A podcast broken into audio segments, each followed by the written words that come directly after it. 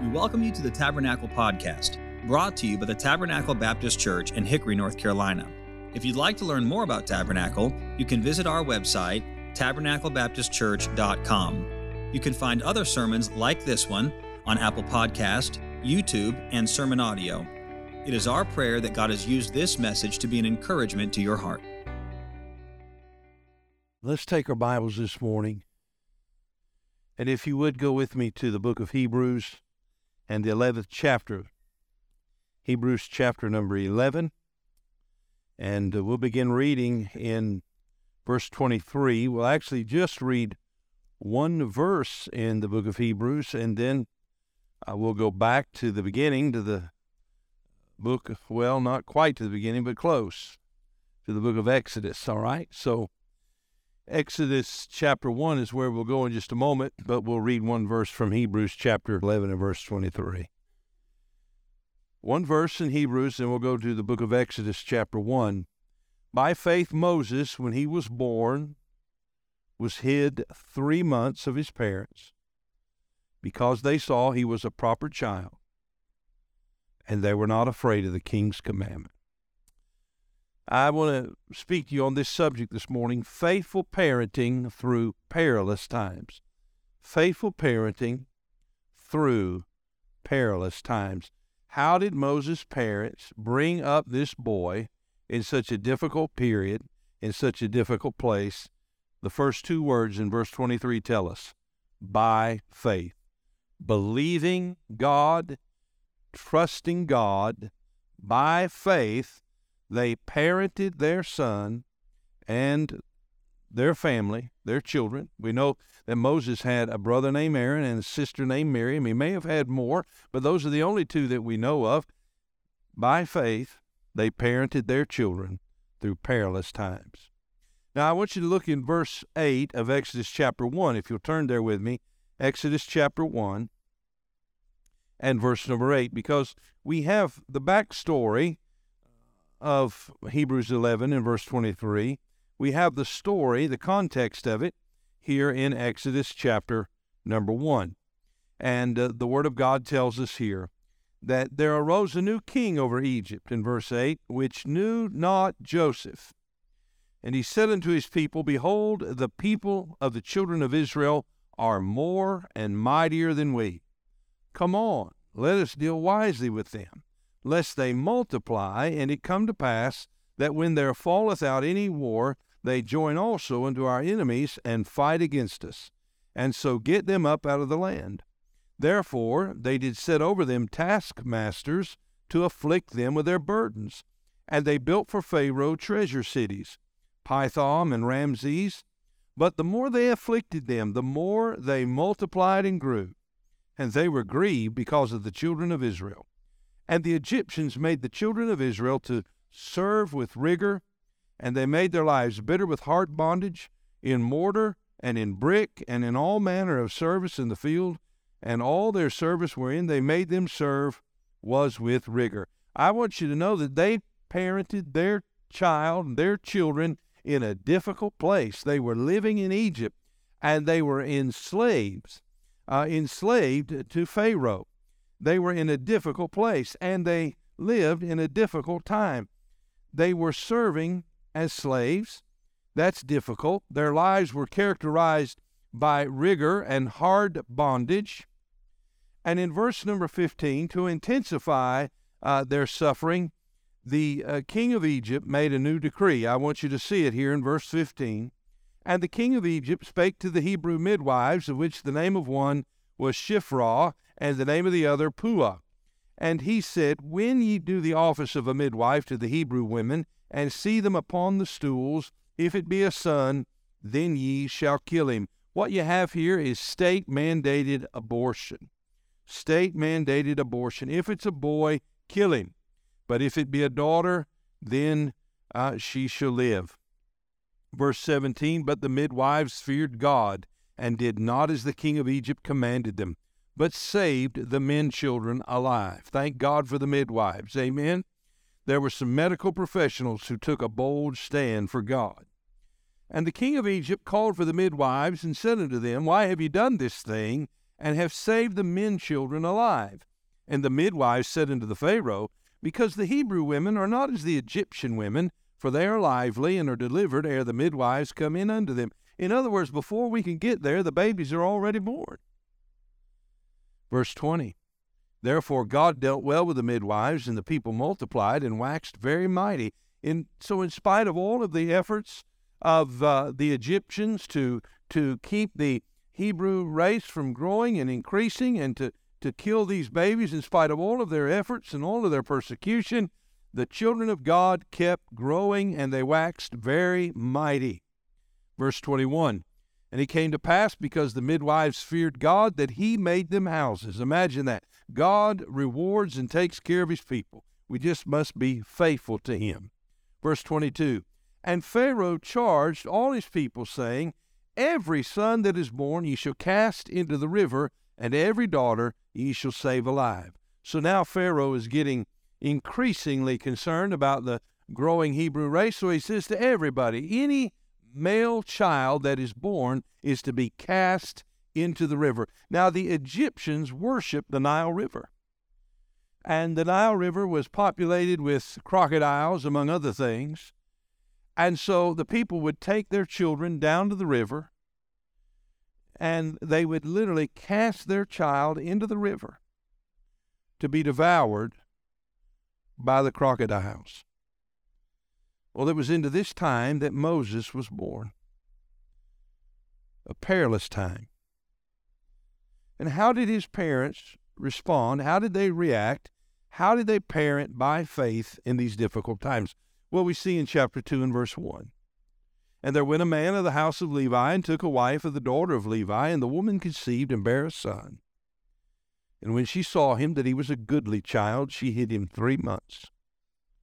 And when she could no longer hide him, she took for him an ark of bulrushes, and daubed it with slime and with pitch, and put the child therein. She laid it in the flags by the river's brink. And his sister stood afar off to wit what would be done to him. And the daughter of Pharaoh came down to wash herself at the river. And her maidens walked along by the river's side, and when she saw the ark uh, among the flags, she sent her maid to fetch it. And when she had opened it, she saw the child, and behold, the babe wept. And she had compassion on him, and said, This is one of the Hebrews' children. And then said his sister to Pharaoh's daughter, Shall I go and call to thee a nurse of the Hebrew women, that she may nurse the child for thee? And Pharaoh's daughter said to her, Go. And the maid went and called the child's mother. And Pharaoh's daughter said unto her, Take this child away and nurse it for me, and I will give thee thy wages. And the woman took the child and nursed it. And the child grew, and she brought him unto Pharaoh's daughter, and he became her son. And she called his name Moses, and she said, Because I drew him out of the water. Here was a child born in a difficult place and in a difficult time with a death sentence upon him. But here was a child that God had sent into this world with a destiny. And I want you to know that God has a purpose and a plan for the life of every one of the children on this planet. God loves them. We sing that song, Jesus loves the little children all the little children of the world. And I want you to know He does love them, and He has a purpose and He has a plan for their lives. But these children have an adversary, the devil, who as a roaring lion walketh about, and he is constantly, actively working, seeking whom he may devour. And it is in the midst of these perilous times that God has given you the opportunity and the responsibility to parent your children. And we learned some lessons from this couple, Amram and Jochebed, that I think will help us to learn how to be faithful parents in perilous times. I want to give you the first lesson that we learn. Number one, I hope you'll write this down. Number one, parent with conviction. Parent with conviction. The Bible says here in verse 23 of Hebrews 11 By faith, Moses, when he was born, was hid three months of his parents because they saw he was a proper child, and they were not afraid of the king's commandment. Now, I want you to know that Moses was a beautiful baby.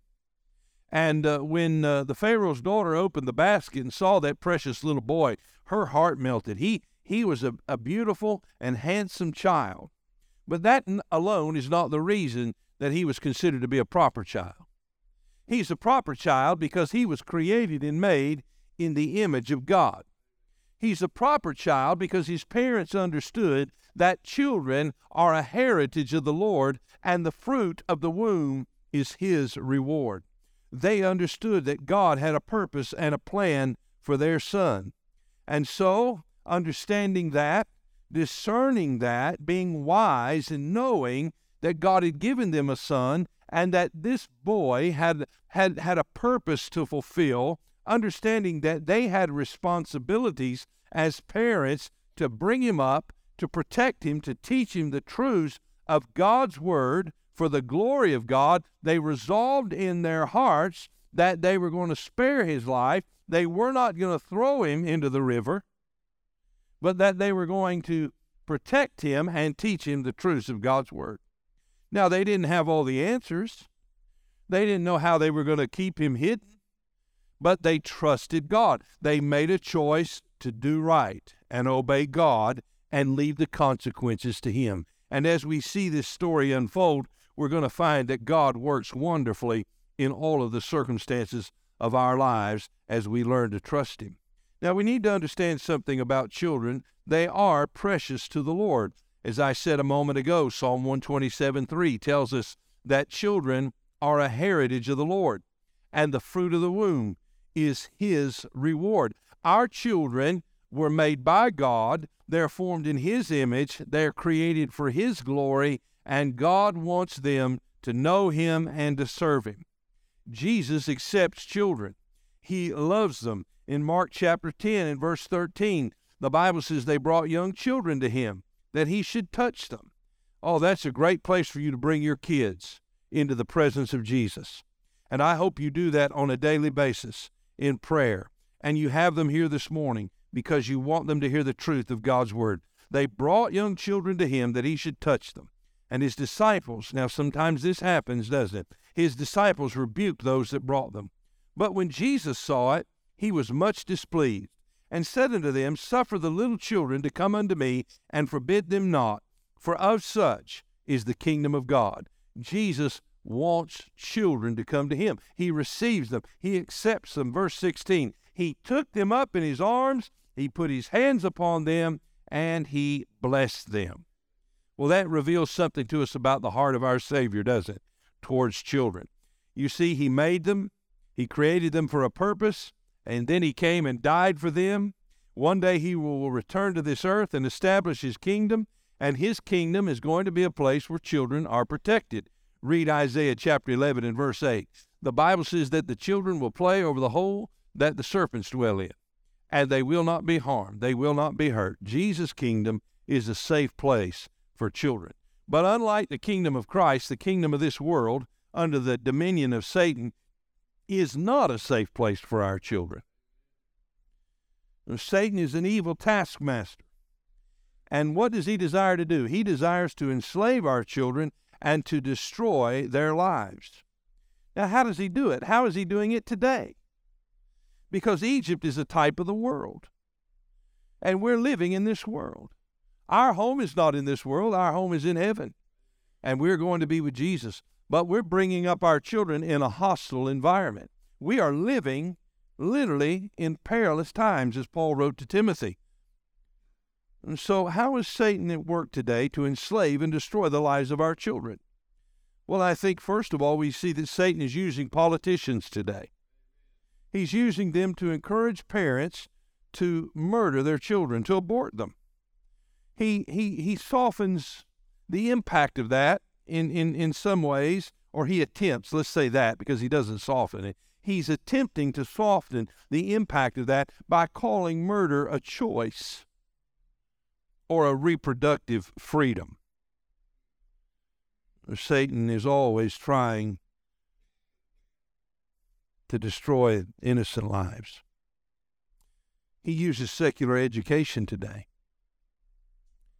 he seeks to indoctrinate them with false teaching, denying the existence of God, teaching them that they're here by a random chance from some random explosion, that they have no understanding of how that explosion took place. And somehow we're to understand that from a random explosion, all of us are here today with all the intricate systems that we uh, have in our bodies and our DNA and our, our genetic makeup. And science, falsely so called, has accepted and teaches this wrong view of our origin. They distort the character of God to say that the God of the Bible is out of touch and out of date and he's not he, he's not interested in, in what you want and what's good for you. And I want you to know that he's convincing many young people that uh, the way of the world is to be uh, is to be regarded higher than the ways of God.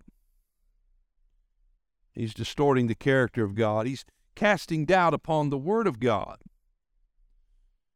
He's using entertainment and pornography to defile our children with a distorted view of sexuality that objectifies women and, and ensnares them in slavery to their passions and to their lusts and leads them ultimately on a path of perversion.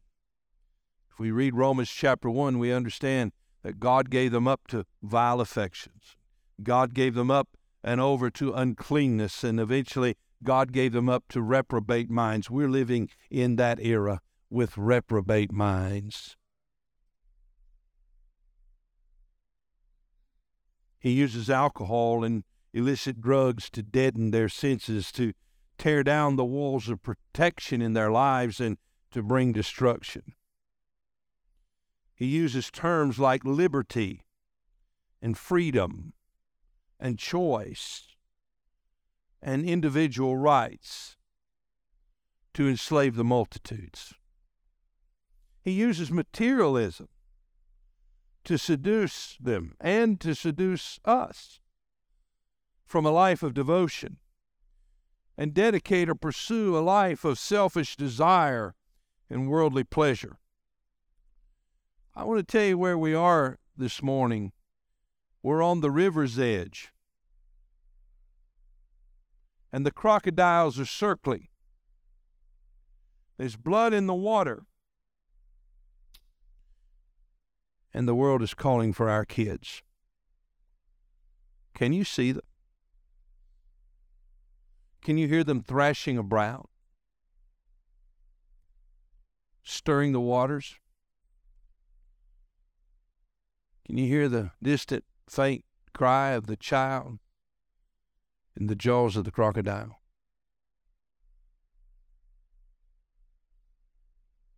This is the world we're living in. These are the dangers that our children are facing. And may God give us conviction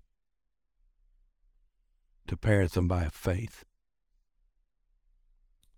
Well, secondly, we learn another lesson from this couple. Not only are we to parent with conviction, but we're to parent with caution. Wisdom, discernment, caution. The Bible says that, verse 23, by faith Moses, when he was born, was hid three months of his parents. They were cautious. They didn't take a picture and have a gender reveal and take a picture and, and say, here's our new baby, and do those things because to do those things would have meant death. So they hid him. They hid him. They knew they couldn't keep him hidden for long, but as long as they could, they kept him hidden. By the way, I think that's a good policy.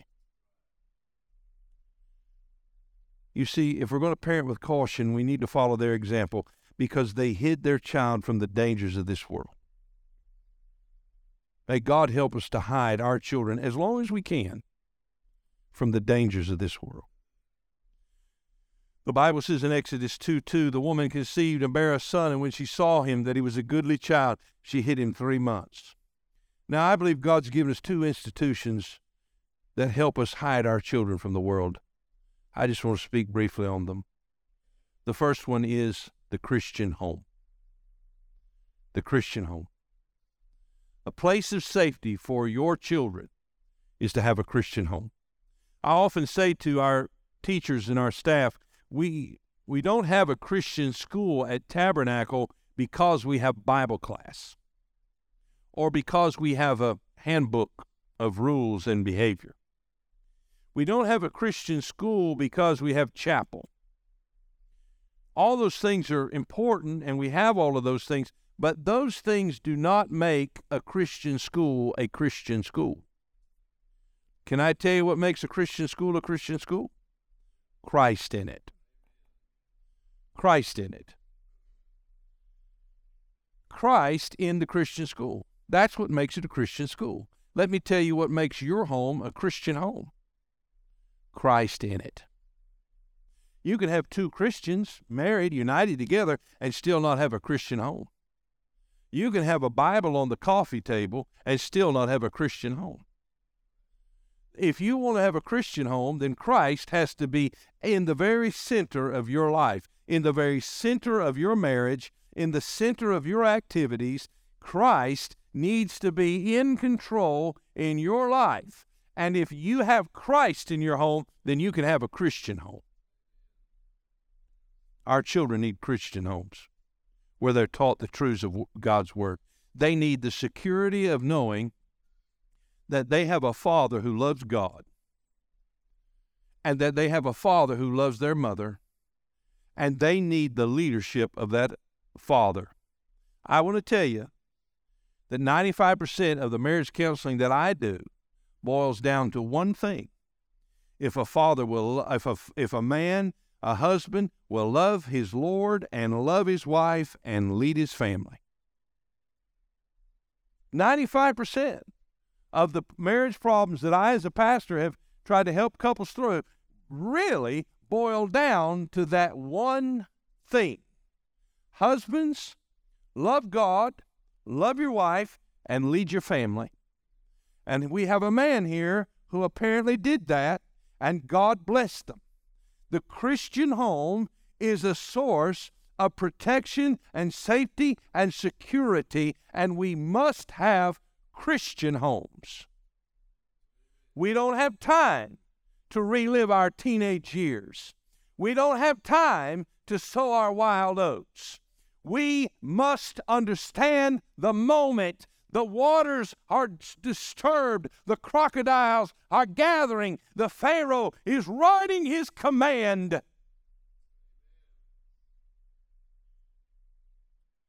We need Christian homes where we don't just talk about it, but where we try to live it. And when we don't, we are honest about it. Where we have conversations, where we have prayer, where we talk about the Lord and we teach our children the truths of God's Word. And then there's a second institution that goes hand in hand with the Christian home. We need the church. How do we hide our children? We hide them in the home and we hide them in the church. We teach them the truths of God's Word. We bring them to church. We teach them to go to Sunday school and carry their Bible and learn about Jesus and learn His Word. And we navigate them through the difficult years and we continually cast them into the presence of Christ and teach them the importance and significance of God's house. Sunday is the Lord's Day. Let's make sure that we live that and we teach that to our children. It's not another day of leisure, it's not a day of sport and athletics. It is a, the Lord's Day, and we gather on the Lord's Day to worship our Lord. So they hid him until they could hide him no more. And when they could hide him no more, in verse 3 of Exodus 2, the Bible says she took for him an ark of bulrushes and daubed it with slime and with pitch and put the child therein, and she laid it in the flags by the river's brink. She took a basket, or made a basket rather, out of the plants there. She made a basket, she weaved it. Eh, she took slime and, and, and, and then she took pitch to seal it and, and to cause it to be watertight. And she put her baby in it and she laid it there at the brink of the river among the reeds. You see, they hid their child from the dangers of this world and they committed their son into God's care and keeping. That's what we must do as parents. And we do so by teaching them the truths of God's Word. We do so by putting these truths into them and modeling them and living before them and pointing them back to Jesus in every circumstance. You see, a parent is a shepherd, he's a pastor, or she's a pastor, a mom or a dad. You're pastoring your children. And let me tell you what resides in the heart of every one of them they're sinners. They're sinners and you have to lead them and you have to confront them and you have to teach them and you have to keep pointing them to Jesus. And they committed their son into God's care and keeping. Well, then, fourthly, they watched over their son in order to protect him. When they couldn't hide him any longer, they put him in the ark in the river's brink. But they didn't just abandon him. Oh, they watched over him. That's what parents do we watch over our kids.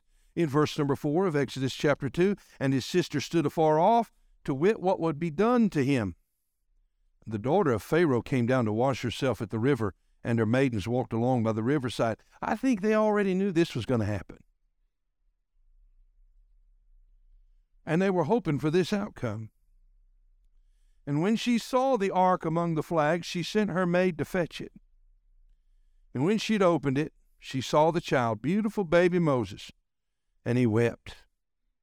And she had compassion. Boy, her heart melted and said, This is one of the Hebrews' children. Then said his sister, Miriam, who was watching over. And Jochebed's at home, no doubt praying, her and Amram. And Miriam is staying out by the river, kind of hiding behind the bushes. And she's just checking her watch because she knows it's almost time for Pharaoh's daughter to come down. And here she comes. And Miriam's watching the whole thing. She sees she sees Pharaoh's daughter's maidens go get the basket and bring it to Pharaoh's daughter. She sees her open the basket. She's looking at that face of Pharaoh's daughter as she looks at this beautiful baby boy. She sees it melting. She says, Man, this is working out just like just like mom and dad hoped. You know they've been praying about it, don't you? Do you believe God answers prayer? Oh, he does. And she said, like she's just happened to stumble up on the river's brink. She said, Oh, that's a beautiful baby there. I know a lady who can nurse him for you. And Pharaoh's daughter says, You go and bring her here, and I'll pay her to raise her own baby. Isn't that good? You see, some people don't want to have children because they're worried about the economic pressure it's going to put on them. You believe God's going to give you something He can't take care of? Boy, our, our thinking, our thinking is so shaped and molded by the world, isn't it? To think that it depends on us, it depends on us to take care of them. No, it depends on God. They're His heritage and the fruit of the the the, the fruit of uh, the of his, the, the fruit of the womb is his reward. See, they trusted God. And God took care of them. And they watched over him. And they, they did so in order to protect him. And God answered their prayers. And Moses' mother got to take him home that night and not worry if he cried. And not be afraid that he was going to be thrown into the river because now he belonged to the king's daughter, the guy who wrote the law. His daughter saved the baby. Isn't that amazing? When I look at all the circumstances of our world and see what's happening, sometimes I get filled with fear, but then I think, wait a minute, God's not changed. His, his power, His wisdom is not diminished. And God has He's promised to protect and provide for His people. He's going to take care of us, and He's going to take care of our kids. And so may God help us to parent with caution. They watched over him. Now, we do need to be watchful. Can I say this to you? Parenting is not a spectator sport. You don't just take a seat on the bench and go, well, they'll figure it out. No, you got to get in the game with them. Train up a child in the way he should go. A good coach doesn't sit on the sidelines and say, now go out there and win the game. He has practice. And in practice, he teaches them how to play the game. He teaches them how to shoot the ball. He teaches them how to box out. He teaches them how to play defense. He teaches them how to pass. And he ought to demand, or she ought to demand, whoever's doing the coaching, that the players execute properly, that they learn the fundamentals. And parents, you have to teach your children the fundamentals. Parenting is not a spectator sport. And you've got some timeouts in your pocket, and every once in a while you need to call one. And you need to say, hey, we need to have a conversation. You need to get in the game. You need to you need to be a participant. Hey, it's okay to have rules. It's okay to have rules. You need to have rules. You need to have safeguards. You need to have conversations and explain some things. But you also need to have some standards and you need to hold your children accountable and you need to teach them responsibility and you need to provide discipline for them. Yes, I said the word discipline. The Bible still speaks to us because the Bible doesn't change. God's word doesn't change with the times and your opinion, uh, though you value it, is not higher than God's truth. God said, that we are to discipline our children. That is the responsibility of parents. Well, parents are afraid of kids today. Well, what if they get mad? What if they don't like it?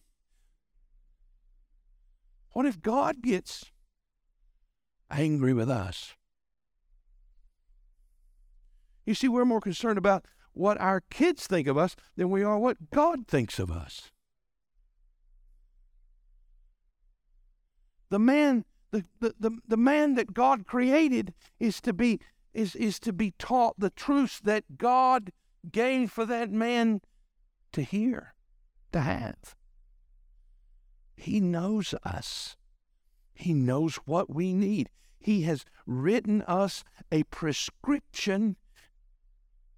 Now we have to take the medicine.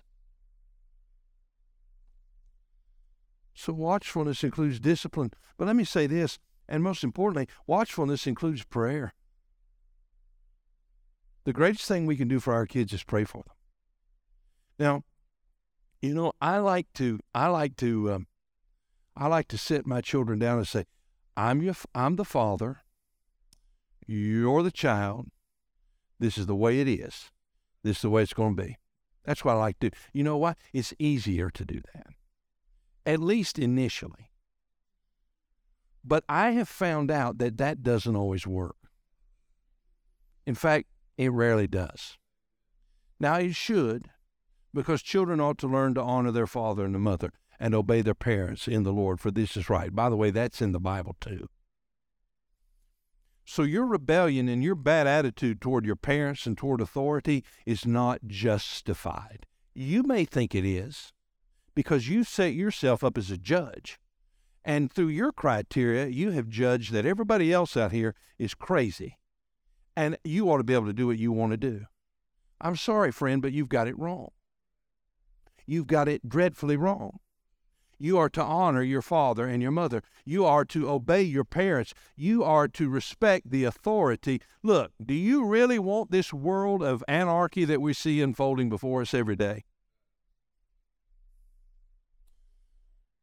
May God help us. So, watchfulness requires prayer. When Abraham found out that Sodom and Gomorrah was going to be destroyed, he began to pray. He's praying for the deliverance of Lot and his children. And while Lot and his family lingered in Sodom and Gomorrah, the angels were patient and waited to pull him out. Why? Because of the prayers of Abraham. Parents, your prayers are effective. The effectual, fervent prayer of a righteous man availeth much. Let's pray for our kids. Let's not stop praying for our kids. Let's keep praying for our kids. Prayer can do anything that God can do, and may God help us to do so. Well, they parented with caution. They parented with conviction. Let me give you the last one, and we'll close quickly here. They parented with courage with courage. By faith, Moses, verse 23, when he was born, was hid three months of his parents because they saw he was a proper child, and they were not afraid of the king's commandment. I believe many parents, many of those Hebrew parents, failed to take a stand. They said, well, that's the law. We got to do what we got to do. You know, they'd been in Egypt nearly 400 years. They had gotten so accustomed to the ways of the world that they had almost forgotten who they were. We know that because when they left Egypt and went into Canaan, they wanted to worship golden calves. Where did they learn that? They learned that in Egypt. They carried a lot of the ways of the world with them, and as we live in this world, sometimes we get settled down, we get comfortable, we begin to think like the world. We have not allowed our mind to be renewed by the Word of God because we don't have a relationship with the Word of God. We don't spend time reading the Word of God, and we don't have much intention to obey the Word of God. May God help us. If you are a parent and you need wisdom, God's got a book for you. It's called the Bible. Let's get into it. Let's do it the Bible way, not the world's way. Let's do it God's way, not the way that we read about in secular uh, in the secular world. So we have to take a stand, and that requires courage to stand against the lies of the devil and to say that as for me and my house, we will serve the Lord. May God help us to parent with courage. And sometimes the greatest fear that we have is not the world, but it's our kids. We're afraid of what they're going to say, or we're afraid of what they're going to think, or we're afraid that we're going to hurt their feelings, or we're afraid that they're going to run to the devil. Well, that's a possibility. Cain and Abel grew up in the same household, did they not? They heard the same truth, but they made a choice. As a parent, your responsibility is not to condition or control the response of your child, and therefore, in order to do that, change the message to make it more palatable and more acceptable. Yes, you need to love your children. May God help us to love our children and be real with our kids. But we cannot compromise on the truths of God's Word.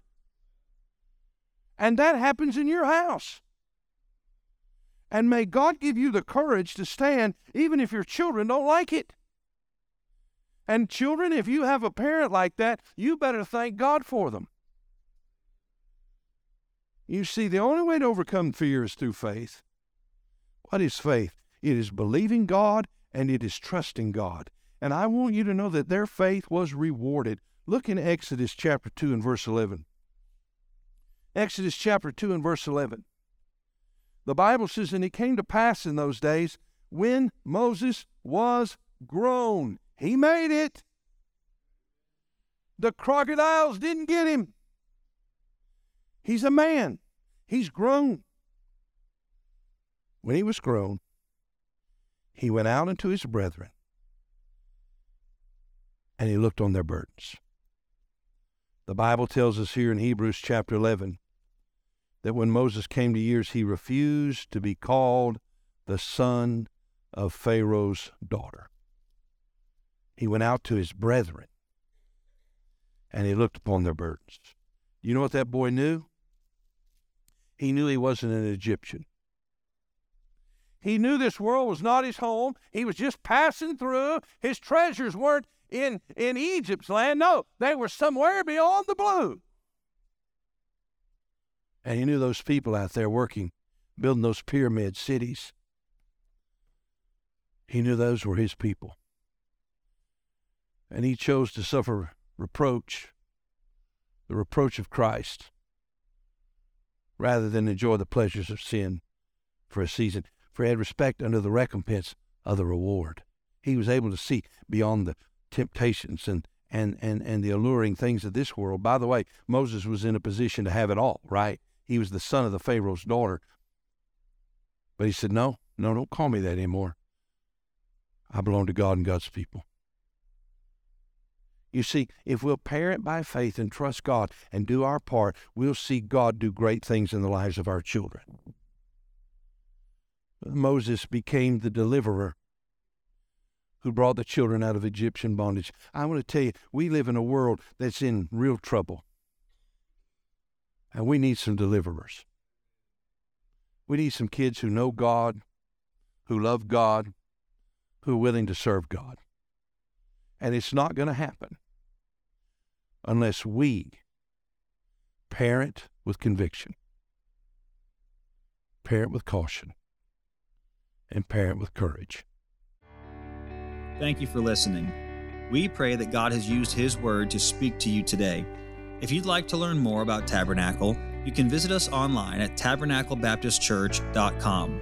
There, you'll find additional information about our church, opportunities to partner with us financially, as well as other resources that we hope can be a help to you.